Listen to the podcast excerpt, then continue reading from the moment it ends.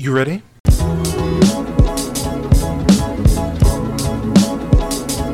You're listening to the Reel Pineapple Podcast Network.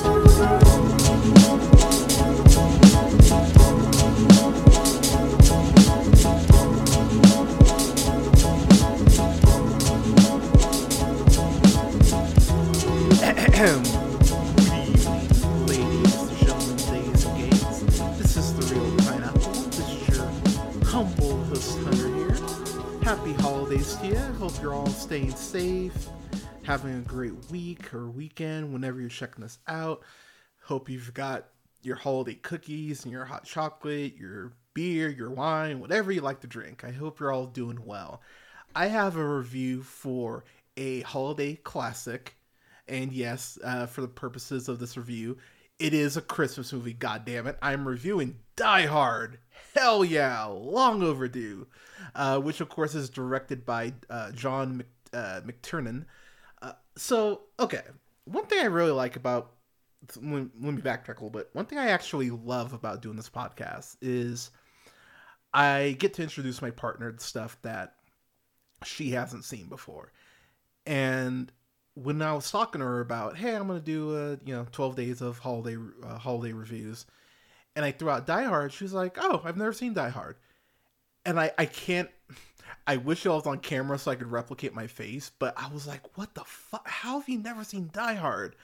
And so we watched it yesterday, and I was so happy that she dug it. means uh, means that we can stay together, but but also it, it's so cool to see someone watch a movie that you dig, and then they dig it in real time. That that's one of the things about film that I just I, I fucking love, and it really does make me happy. And so this is a movie I watch every holiday, but you know, between lockdown a few years ago and everything, she just hadn't seen it. So I was really excited to to to, to show her this, and she dug it. So again, you know, we can stay together. Um, this film means so much to me as a nerd, just because this is one of those first movies I remember watching as a kid. I think I would have been, God, I would have been like five the first time I saw this because I saw um, I saw Die Hard, Silence of the Lambs, and Terminator 2 Judgment Day, like all within I want to say like all within 18 months of each other. Like that was those three movies mean so much to me and it was so mind blowing to see what film can do. And going back and rewatching this, yes, I understand that, you know, they the films get less believable as they go on, but uh I still I fucks with uh Live Free or Die Hard. I think Live Free or Die Hard is actually underrated as hell and Olyphant as a villain is perfect in that fucking movie. Uh, a Good Day to Die Hard is not good. There's no reason to watch it, but uh yeah, I mean, what do you say about a series of films where films one through four all fucking work? I mean, that's fucking rare. But this is still obviously the the crown jewel. So, jumping in here, Bruce Willis, um, of course, plays uh, Detective John McClane. You know Bruce Willis from so much shit: Moonrise Kingdom, Pulp Fiction, uh, Looper.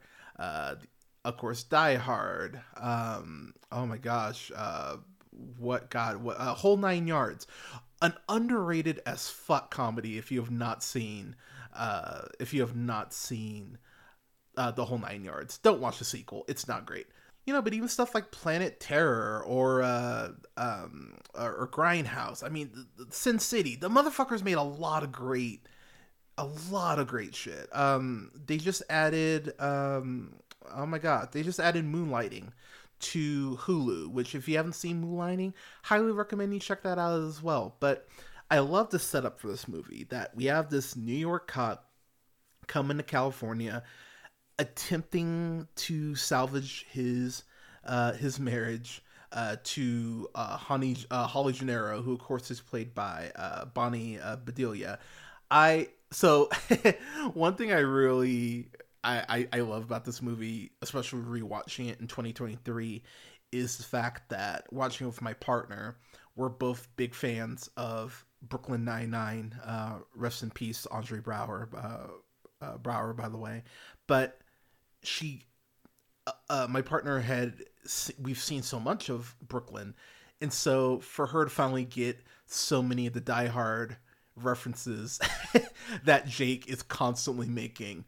Uh, it made her laugh. Actually, made her like the movie more. She's like, "Oh, that's why this is okay. I got it." But uh, John McClane comes to New York trying to go ahead and salvage his marriage, um, and he ends up getting in, in a limo with uh, with this limo driver. But uh, he meets the limo driver Argyle, who's played by uh, I'm gonna butcher this uh, De'voreaux White, who you know most likely from uh, Places in My Heart or Places in the Heart, Trespass. I remember because uh, I'm old. Uh, him on Head in the Class. That that's that's where my brain automatically went. But I love the tone that the movie sets uh, immediately. The fact that John knows that he fucked up, like he knows he fucked up, and the way that Argyle just breaks his ass down, like, oh, so what? You know, you're you were based in New York, your wife's out in California. What the fuck happened here there? And the way he's able to connect the dots. I don't know if y'all take you know take cabs or take Ubers often. I take Ubers quite a bit because I'm you know usually going to see shit, but. Uh, you know, you have these conversations with your driver, and you know sometimes you don't. Sometimes you just want to do what I do, just sit there and just be like, "Shh." But I really dig the camaraderie that they have, even for the short amount of time. And and for being a limo driver, he's he's fucking cool too. He he even makes the just ask John point blank, like, "Oh, where you staying tonight, champ?" And you know, McClane's not really sure because things aren't uh, super solidified with him and his wife at the current moment. So, you know, he tells him like, "Hey, man, I'll go ahead and I'll loop around." You know, I'll hang out, give me a call, let me know what you want to do. Like that's a great limo driver. Like he he really does give a shit in a way that I was like, that's really fucking cool. I, I, I appreciate that they're showing that there's a little that there's camaraderie between the two of them. So of course, McClane goes ahead and goes up to the uh, goes to the front desk to go ahead and figure out where the hell he's supposed to go. And this is where the movie again continues to really set such a solid foundation where he goes ahead and he looks for you know holly holly McClane in the directory because uh, that's what the person tells him you know just type in the person in the directory boom it'll tell you where to go. And so he searches for holly McClane, doesn't see her name and that's how john figures out that she's gone back to her maiden name. And you're just like oh, that's fucking brutal. And it's again, it's these little things that you see that just setting the foundation, setting the table for the wonderful buffet of violence that we are going to go ahead and behold. So that is one thing I will say too. This movie came out in 88, so a year after I was born. Oh god, I'm old. But what I appreciate about this is how unabashedly 80s uh 80s it is there there's there's a point where you know you see people like people are doing coke like they're in WWF. Like it it's crazy the amount of coke that you see. It's done so leisurely too, which was the other thing. I was like, "Oh, that's yeah, I mean, 80s, that that makes that makes sense." But also the scale of of uh of Nakatomi Plaza is something that even for the 80s, I think they do a really great job of scaling. And I love a good bottle film where it's just one location. And yeah, I mean, you see like a like a gas station and you know outside the plaza and a few other things, but it really is condensed to this one space, and it really makes it feel and I mean this is a compliment, like a video game. It's very similar to those Mortal Kombat games where you know you have to go up the tower. Like I, I literally and figuratively, I I absolutely love the way that they set the table. So of course we have our terrorists, uh, who are who are led by rest in peace King, the brilliant, and I mean the brilliant Alan Rickman. Um, so here's the thing about Alan Rickman, and I was talking about this with um, with my uh, film, uh, my cinema nerd friends, you could really argue that between this, Dogma, the Harry Potters, and Galaxy Quest, Rickman, I mean, that's that should be two Oscar nominations minimum because I I don't know if y'all have watched Dogma recently. Um, he's the best thing about Dogma. He's fucking incredible in Dogma. Uh, so are Affleck and Damon too. Like they're amazing in that shit. Galaxy Quest, he flat out steals the movie. I, I know that, you know, it's Tim Allen's movie. It's not. It's Alan Rickman's movie. And in here, what I love about the juxtaposition between Hans and John is that it's it's all done over radio and the actual intensity of this the way that uh, the way that they flat out shoot someone point blank within about a minute of being from the plaza you're like wow okay this is that's really fucked up. Like but again it shows that no one is safe which is something i love that they went ahead and established that boundary from jump. But it really does also put in the fact it really establishes the fact that no one is safe as far as these hostages are concerned, which is really what terrorists should do. You should never feel safe in the room with terrorists. And something that I really dig, uh, and, and they do this pretty early on, is the way they set up the pieces on the chessboard. You get John inside the plaza at the party, and to backtrack a little bit, I really love the argument that him and Holly have because it's it's very much a argument you would have with someone that you're trying to go ahead and work through shit with. And the thing is Holly's not wrong. Um and and John even acknowledges as much uh, later on the film that he should have been more supportive that uh, one of the lines of the movie and maybe the best delivered line in the whole film is when John goes, you know, she, uh, and I'm paraphrasing, but he goes, I would always tell her, um, I would always tell her that I was sorry, but I never told her I loved her. And you just go, huh. And that difference, and I, I think we all can acknowledge, like if you see, you know, if you if if if, if a loved one passes or uh, a loved one of a friend or what have you, it it's almost like a reset as far as how you approach your inner circle, you approach your friends, your colleagues, etc. And really early on, when the terrorists take over the plaza, uh, the first thing that John does is really look to see where Holly is before he hides, and you just go, okay, that like that's his priority. She's his priority, and it really does. This whole situation acts as a priority reset for John and for Holly. And so it's a really fascinating character study between the two of them as far as how they eventually get to some sort of reconciliation at the end of the film. I haven't mentioned him yet, and I need to because he's fucking wonderful. I need to shout out Sergeant uh, Al Powell, who's played by Reginald uh, VelJohnson, who, of course, you know most likely is Carl Winslow from Family Matters, but you also know him from uh, Die Hard and Die Hard 2, because yes, he does show up in Die Hard 2, and it's fucking great. Uh, he's also in Ghostbusters, which is also wonderful. Um, he's also on uh, Invincible as Principal Winslow. Like I heard his voice, I was like, "Oh my god, that original?" Fin-? Like it, it's such a it's such a cool uh, fucking cameo. Um, and he's in a couple episodes, but um, but between that and people forget he was on Hart of Dixie. He's great on Hart of Dixie. He's really great on there. But such a big fan of uh, of of Reginald Van, uh, VelJohnson, and I love his arc in this movie so much because you gotta you gotta you gotta rewind and think to the fact that this was 1988, and the fact that the reason why uh, Sergeant Al Powell hasn't been using his gun is because he accidentally shot a kid because he thought he had a gun on him. The fact that's a plot line in 1988 and that's acknowledged is insane to me and really progressive when you think about it because considering that the Rodney King riots were right around the corner to go ahead and actually paint a cop is making a mistake and having to try to atone for it.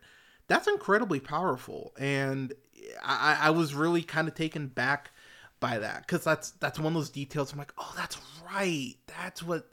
Okay, and I I just I love that detail. Um, it's also very it, it it's funny because he's at the gas station. He's getting uh snack cakes, Twinkies, something like that. It's something to snack on, but he gets like several of them.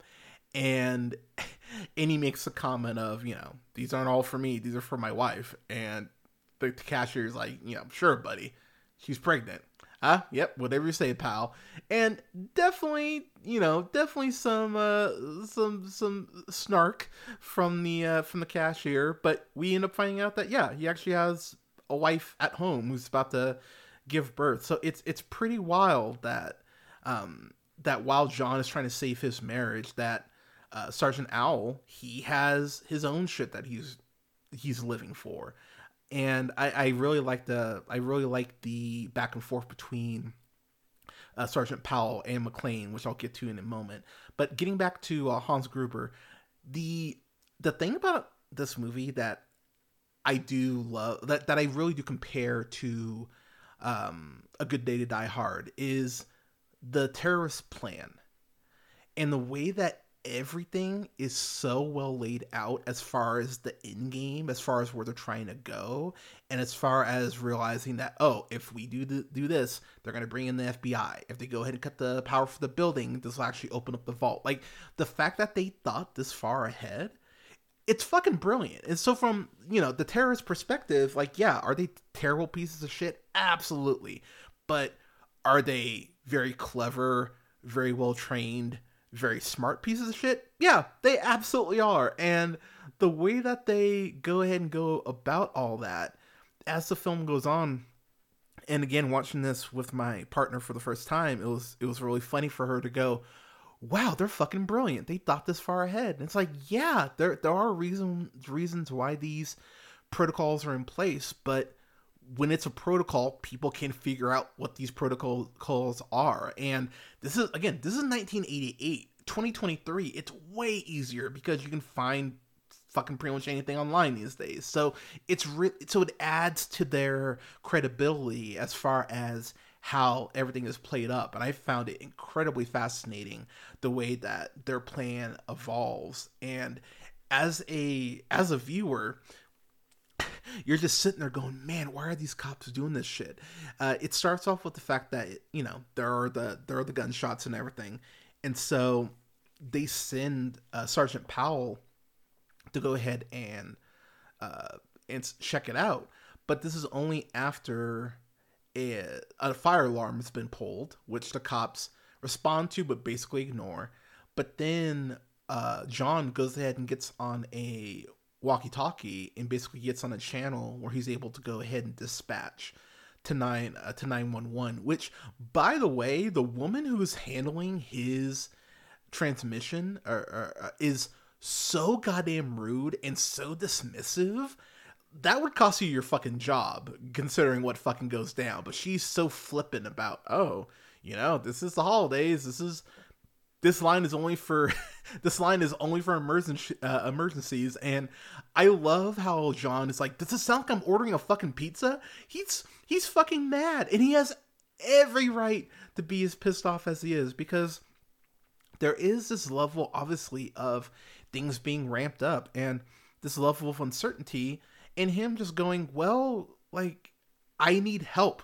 Can you get me in touch with someone who can fucking help me? And her being so flippant and so eh about it does not put nearly the amount of emphasis or, um, you know, uh, little little kick in the giddy up, as it were, doesn't put nearly as much uh, fear and as much uh, progression as there should be with this. So when uh, Sergeant Al does show up and and Jean very cleverly throws one of the terrorists' bodies just out the fucking window and it crashes through Sergeant Powell's car through his windshield. That's when you go, oh, okay, this is a very serious fucking situation. And the way that Sergeant Powell drives his car backwards, um, fucking fucking impressive, honestly. Like like I was actually quite impressed. And another thing about this movie that I really love is that there's blood. there's actual blood. Like like he crashes his car. It's not some you know it's not like he doesn't have a scratch on him. He's actually banged up. Um, maybe a concussion, perhaps, but I really like the way that there's actual damage to go along with the consequences in this film because that is a huge peeve of, uh, peeve of mine. Um, I love Avengers, but it drives me nuts that Hawkeye goes through that window after detaching after using that last arrow he has and probably separating his shoulder, but he just goes through the window. Uh, no fucking cuts on his arm. Drives me nuts. Huge peeve of mine in films. I fucking hate when films do that shit. So one thing that I uh, that I was just talking about was the the violence, the fact that there are actual consequences for the violence. One thing I love, and I mean love about this movie is uh, and and uh, Hans Gruber actually references it pretty early on, where he says, you know, are you are you just an American who's seen one too many cowboy, you know, one too many John Wayne films? And I I, I love their back and forth because very similar to uh, the limo driver, there is this I don't want to say respect, but there's it's very much that irresistible force meets an immovable object between their wills, where Hans is trying to go ahead and get what he feels like he is owed, and John is trying to go ahead and protect the people in the tower because he's a cop and that's his natural instinct because he's a good cop. It, it's such a fascinating, you know, tug of war between their ideals and between their will. And the fact that Hans starts off so calm, cool, collected, clean ass fucking suits. Like that is one thing I do appreciate too, and I and I haven't uh, shouted him out yet, but uh, Clarence uh, Gilyard Jr., who plays uh, Theo, who's the uh, who's the computer guy who unfortunately passed last year. Uh, rest in peace, sir. Um, you know him as uh, Sundown from Top Gun. Uh, you most likely know him as uh, James Trivette from uh, Walker Texas Ranger, which was on for 196 episodes. That is fucking wild. Um, but the fact that everyone is dressed to the nine, like everyone's kind of dressed like you would see on an old school commercial flight, like the 50s or 60s. Like people are dressed like they got somewhere to go, and there's some style to all the to all the villains, which I which I actually really appreciate. I was like, that's that's fucking cool. Like take some take some pride in your appearance. Go you know go ahead. I mean you're pieces of shit, but you know go ahead and don't don't kill people. but the way that John really does just break Hans down and and, and makes it I don't want to say personal. Well, I mean he does make it personal because he starts killing his men. But the fact that he uh, the first guy he kills, and I, I I don't have the terrorist names. Like I know he has the list. I shoot me. I didn't I didn't write them down. But the first guy he kills, he goes ahead and sends him back down this ele- uh, back down the um, elevator uh, with a Santa hat drawn on that says "Now I have a machine gun." Ho ho ho! And it's that moment that Hans realizes, "Oh, this fucker is fucking with me," and he's an actual threat. And it's it's so fascinating the way that they're that their rivalry goes ahead and uh, breaks down and and I and I love the line that one the henchman throws uh, where Hans flat out goes, you know, we don't alter the plan, we stick to it. And the henchman retorts back, what if he alters it for us? And you just see for just a moment, just a slight moment, the doubt in Hans go, fuck, what if he does uh, alter the plan, and, and and he just moves past it. But you see that that that little hint of doubt, that little seed of doubt, goes ahead and begins to bloom as more men get taken out, and as as he goes ahead and starts doing more and more to go ahead and just chop down uh, this empire that they're trying to go ahead and build. Uh, build. It, it's fucking fascinating. Uh, one thing that I also just laughed uh, that I laughed really hard at is you know it's 1988, of course, but gas being 78 cents a gallon in California, we would we we'd love to have that now, wouldn't we? like holy shit. But um, um I, I'm blanking on the guy's name. I think it's like Thomas or something like that. But uh, there is this one guy who works at the plaza who is trying so hard to, to, to fuck Holly, and she is rightfully so not having any of it. One of her friends even goes like, "Oh, you know, he's got his eye on you," and she goes, "Yeah, I have I have the eye on his uh like on his corner office. Like she only wants his office, rightfully so. The guy's a fucking scumbag, but."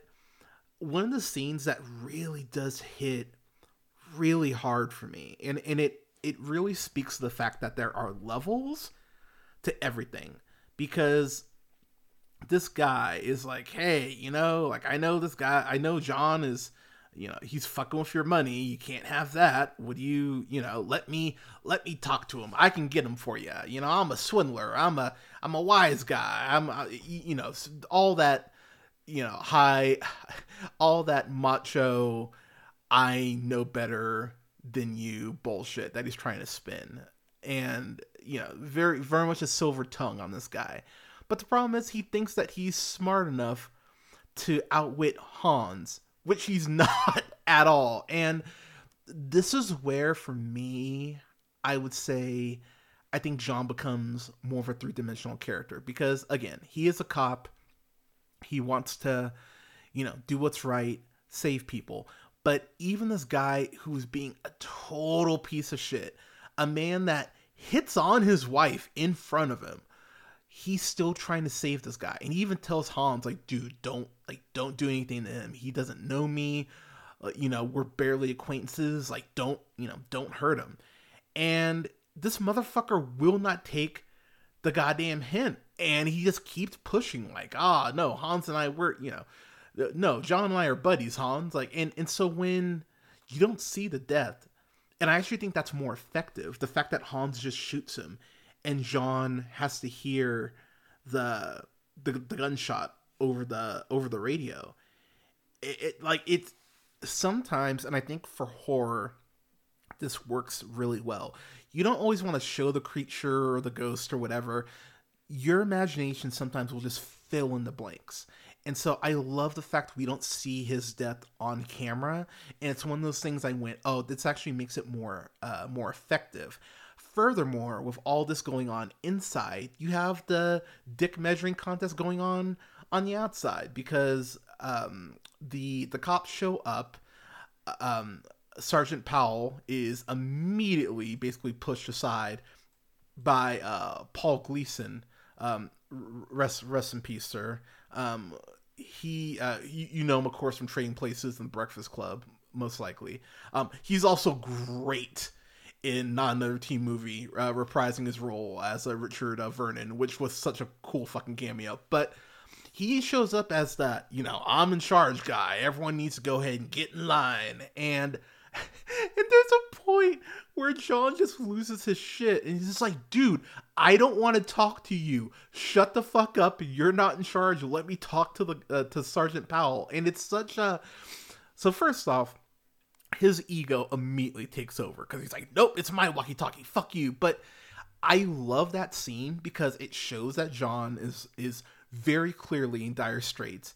And he's also fucking stressing. He's like, this is a tense fucking situation. It's the last thing that I prepared for. So stop being an asshole and let me try to, you know, try to figure this fucking out. It's it's such a cool uh subplot that's added on that just raises the tension. Um it was really funny when I was we uh when my partner and I watching this yesterday. Um, of course, you see John trying to get ready for the party, and that's when the shooting starts. So he doesn't have shoes on and she was kind of making the point of wait he doesn't have shoes on and they even make the point of showing him kill one of the terrorists try to put their shoes on and his the, the shoes are too narrow uh, and of course i was uh, she sees later on you know where hans and Hinchman shoot the glass and john has to walk on all that glass and then go to the bathroom and you know try to pull the glass out of his foot and that's when we get the reveal of what happened with uh, sergeant powell um, I love that extra tidbit because it does just it adds to the fact that you don't know what the fuck could happen. Like there, it's just an, a huge ball of uncertainty that you're dealing with, and John is just being thrown these curveballs and he's doing the best he can to go ahead and try to navigate everything. But not having shoes and stepping on glass, not only is that causing you fucking pain, but that's also giving away and leaving literal footprints as to where you are, which also puts you in danger. Um, there, uh, the sequence of the roof being blown up still holds up so well um, for you know for almost uh, 40 years later which is fucking nuts that we're heading up on the 40 year anniversary of fucking die hard but that sequence when he jumps off the roof using the uh, using the hose um, a great tension the fact that the FBI were about to shoot his ass. You know, great job, FBI. The fact he jumps off the roof, avoids getting shot, then has to uh, to parlay down, shoot out the window, and then swing into the office building again. But then, oh shit, the the hose is still tied around his waist, so now that's acting as a weight. So he has to get that off. Like it's it's such a great couple minutes of just fucking tension that rules, and it leads to such a perfect third act where, of course, you know, um, I think most y'all know, but I'll just say it here, where John goes ahead and kills uh, kills Hans. That um, that uh, Alan Rickman was supposed to actually let go on. Uh, they are going to go one, two, three, and then drop Alan Rickman, but they drop him on two. So that look on his face where he's like, "Oh shit," that's that's genuine. That's a genuine reaction. I mean, as someone who hates heights, is that fucked up? Yeah, you told me you're gonna go on three. I mean, do I think that he could have gotten that reaction still? Yeah, because he's Alan fucking Rickman. But it does add to the authenticity of it that you let him go on two, so he looked even more terrified. So, little column A, little column B. But, um, getting in my final thoughts here. Um, Die Hard, A, it's a Christmas movie. Fuck you if you say it's not. But, but B, uh, it's a classic, and it's one of those movies that, as I was sitting there rewatching it yesterday, it's like I, I only took like four or five notes on it because there was just a point I was sitting there watching it, going, "Man, this kicks ass," and it's just it still kicks ass all, all these years later. If for some reason you haven't seen Die Hard, it is well worth the. I, am sure you. I'm sure you can fight, buy the 4K for like ten bucks uh, right now at this point. I'm sure it's on sale through like Prime Video or or something, but definitely buy this if you if you haven't because it rules and it's it's wonderful and it's one of those things where uh, oh yeah, it's twelve bucks. It's twelve ninety nine on on Amazon right now, four K. So yeah, buy buy that shit. If you haven't watched it, buy that shit. And um, yeah, like seriously, buy it. It's wonderful. It rules. Uh, but um fan fucking tastic. Like I, I really do not have complaint about this. And the redemption that sergeant powell gets at the end is just like the wonderful mwah, cherry uh, cherry on top. Um such a cool fucking movie and, and something that um oh yeah and they didn't even mention that argyle fucking uh fucking does his part and stops theo from getting away later on the film. Like it's it's so well crafted. And while I understand that, you know, two, three, and four aren't as great as this, they're much closer than I think people uh, give it credit for. But this was an absolute joy to rewatch. I, yeah, long live Die Hard. Fucking great movie. Fucking great holiday movie, might I add. But Die Hard, what's your favorite of the? I mean, I'm sure you're gonna all say Die Hard but you know, rank the rank the Die Hard movies for me. That that's what I'll ask. I I mean myself, I'd probably go. You know what? I haven't seen them in a while, but just off of memory, I'd probably go one. I'd probably go one, three, two, four, and then you know five, obviously. But again, I adore the first four, regardless. So uh, but yeah, people, uh, rank the diehards. Let's let's let's hear your list. I'd I'd, I'd be curious to get that. But um, yeah, wherever you listen to the podcast, check us out. Please like, share, subscribe. It definitely helps us out. Uh, please rate the show. It really helps uh, with the algorithm. Uh, you can go ahead and find us on SoundCloud, Apple Podcasts, Podbean, Stitcher, iHeartRadio, Spotify, Amazon Music, TuneIn, and Samsung Podcasts, name a few, at The Reel Pineapple. Uh, follow us on YouTube. Uh, you can find us on YouTube at The Reel Pineapple. That's R E E L Pineapple. Uh, you can go ahead and uh, follow me on Blue Sky at reelpineapple.bsky.social. Uh, uh, got a question for the show? Want to just say hi? Got a review request? Shoot me an email at jhunter at thereelpineapple.com. Follow me on TikTok at jhunterreelpineapple. Follow me on Letterboxd at Black Shazam. And you can follow me on the Twitter at jhunterreelpineapple. Uh, follow me on Twitch at twitch.tv slash jhunterreelpineapple. I'm going to be streaming here in the next couple weeks. I will keep y'all updated on that. But then uh, for all of our links, you can find us on linktr.ee slash jhunter reel pineapple. Uh, thank you so much for listening, y'all. We're going to have more holiday reviews coming up, and we're going to be getting to our uh, Oscar season uh, bag here. I'm going to have reviews up for stuff like uh, Ferrari coming up. Um, oh, gosh. Uh, oh, God. What, what else do I have? American Fiction coming up. Um, got quite a few reviews coming up for y'all. So uh, stay tuned, uh, subscribe everywhere so you know when that new stuff is dropping. I have new, other holiday reviews as well uh, for the Guardians of the Galaxy holiday special, as well as Best Christmas Ever, uh, National Lampoon's Christmas Vacation, along with some other stuff uh, as we head through the end of December and into the new year. But everyone, thank you so much for listening. Stay safe out there. Take care of each other. Don't forget to get your uh, COVID booster if you haven't yet. Don't forget to get your flu shot if you haven't yet. It's uh, real cold out there. I want y'all to stay safe. But never forget, as always, to keep it real.